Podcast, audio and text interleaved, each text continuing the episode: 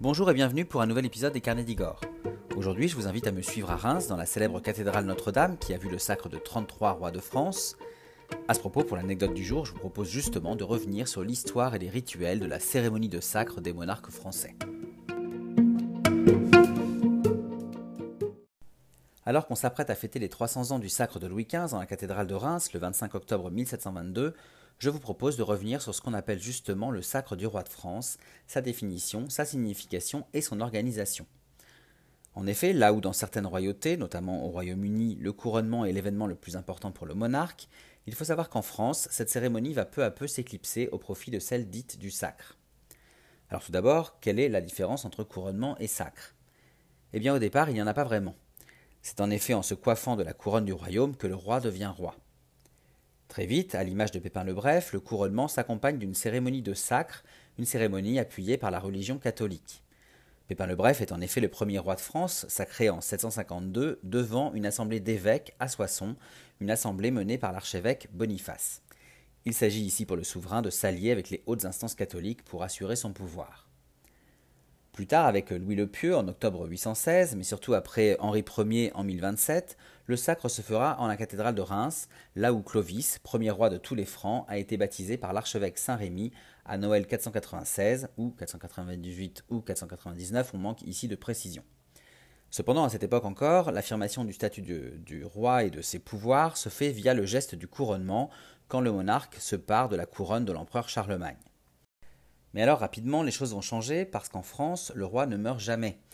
En effet, lorsqu'un souverain meurt, son héritier devient automatiquement à la seconde près le nouveau monarque. C'est d'ailleurs la signification de l'expression euh, crier à la mort du roi. Le roi est mort, vive le roi. Par conséquent, il y a toujours un roi en France. Le couronnement devient donc secondaire et il n'est plus nécessaire puisqu'il n'y a plus besoin de ce geste pour reconnaître le roi et son autorité. Et ainsi, ce n'est plus la couronne qui définit le statut royal, au contraire, ça va être le sacre qui devient important pour donner au nouveau souverain un caractère sacré, voire divin. Tout se passe alors en 869 quand, dans la tombe de Saint-Rémy, on va découvrir la sainte ampoule contenant l'huile qui aurait servi à baptiser Clovis. À partir de là, et surtout à partir de 1027, et pour les siècles à venir, l'onction du roi avec l'huile sainte va entrer dans le rituel du sacre. Cette onction doit ainsi lui conférer une autorité et des pouvoirs dits divins.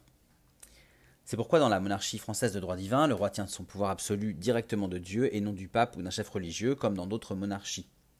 Alors, petite digression à ce sujet, il faut savoir que si la monarchie de droit divin en France est effective depuis au moins l'an 1027, elle n'a été actée euh, juridiquement qu'à la fin de la guerre de Cent Ans, cette guerre qui s'est déroulée entre 1337 et 1453. En effet, à cette époque, pour le roi Louis XI, il faut instituer de manière officielle et incontestable l'autorité royale, et quoi de mieux pour ça que d'acter officiellement que son pouvoir, émane de Dieu. Vous voyez donc que le sacre du roi doit servir à rappeler cet absolutisme royal et divin qui va le distinguer des autres hommes. Quant au couronnement, il reste un moment important de la cérémonie du sacre, mais c'est désormais un acte civil, un acte qui va sceller le contrat politique entre le souverain et son peuple. Alors revenons maintenant à la cérémonie du sacre. Je vous ai expliqué son origine. Il s'agit du baptême de Clovis par Saint Rémy à Reims à Noël 496, 498 ou 499. Ce, baptême, ce sacre de, de Clovis en quelque sorte, qui résonne comme un acte fondateur de l'unification du royaume de France. Cependant, s'ils sont inaugurés par Louis le Pieux en octobre 816 à Reims, les rites du sacre vont évoluer, et c'est au XIIIe siècle, avec Louis IX dit Saint-Louis, qu'ils vont prendre la forme qu'ils auront jusqu'au sacre de Charles X, le second frère de Louis XVI et dernier roi de France à régner, qui va être aussi le dernier à être sacré à Reims le 29 mai 1825. Mais alors, quel est justement le rituel du sacre des rois de France? Eh bien, je vous propose d'entrer tout de suite dans le vif du sujet.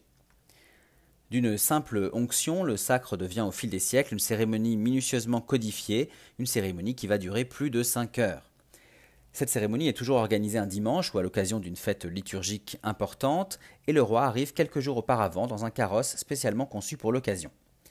Le monarque loge alors au palais euh, archiépiscopal, c'est-à-dire dans le palais euh, de l'archevêque.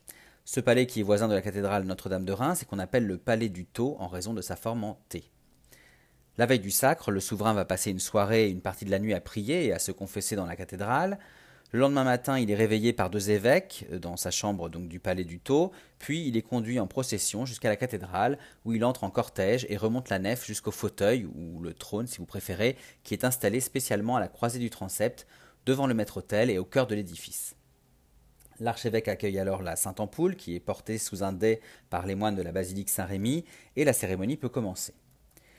La cérémonie du sacre s'articule en quatre, euh, actes le serment, le sacre avec l'onction, la remise des vêtements et insignes royaux et le couronnement. Alors d'abord le serment. Le roi promet ici au clergé et au peuple de protéger l'Église et de défendre la foi catholique. Il s'engage aussi à faire régner la paix et la justice dans son royaume et à faire preuve de miséricorde. Le sacre à proprement parler peut alors débuter. Le roi abandonne une partie de ses vêtements et il ne porte plus qu'une simple chemise. Le grand chambrier, qui est l'un des grands officiers de la couronne, va lui remettre alors les symboles de la chevalerie, c'est-à-dire les éperons d'or et l'épée de Charlemagne, cette épée qui fait de lui le bras séculier de l'Église, c'est-à-dire qu'il représente le pouvoir religieux dans l'espace temporel des hommes. Ensuite, après des prières pour la santé du souverain, vient le moment de la Sainte Onction, qui est euh, l'acte le plus important du sacre.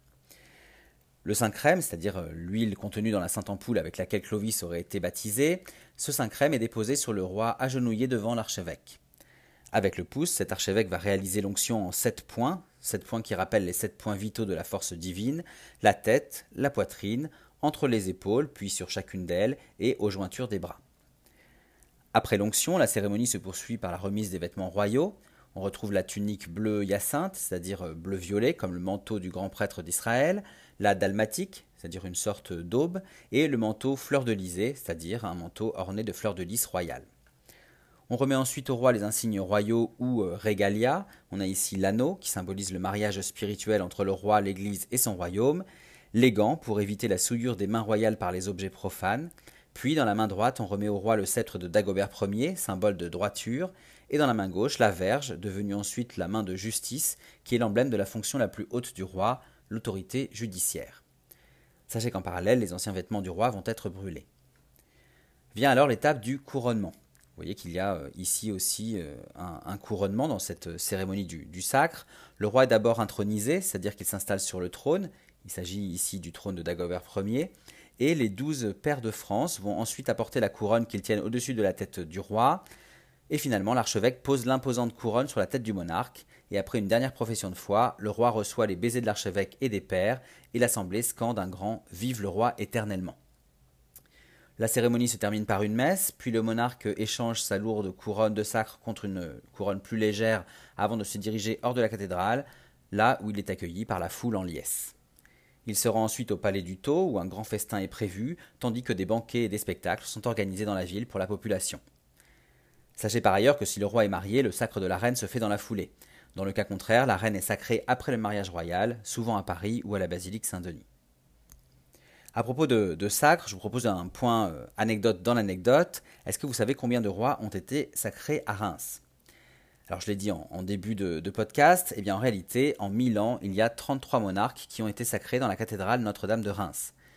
Alors si Louis le Pieux, fils de Charlemagne, est bien le premier en 816, rien n'est pourtant fixé officiellement à cette époque-là.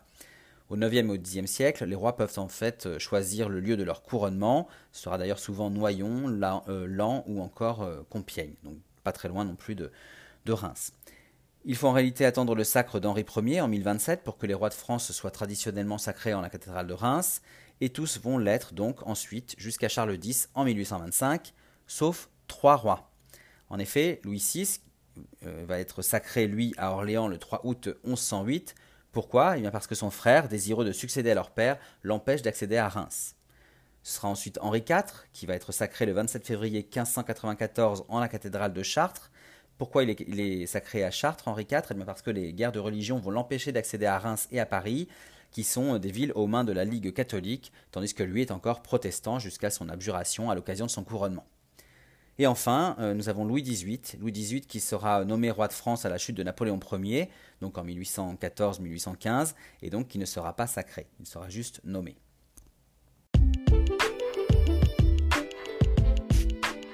Voilà, j'espère que cette nouvelle anecdote vous a plu. Pour la retrouver en image, je vous donne rendez-vous sur mon blog, lescarnedigor.fr, dans l'article illustré de mes photos. Et pour le reste, n'hésitez pas à vous balader sur ce blog justement afin de découvrir d'autres anecdotes et d'autres visites de mes lieux historiques et culturels favoris dans les articles et les podcasts dédiés. Vous pouvez aussi me suivre sur Facebook, Instagram, YouTube et TikTok pour retrouver toutes mes actualités en photo et en vidéo. Et je vous dis bien sûr à très bientôt pour d'autres aventures, d'autres anecdotes et d'autres visites.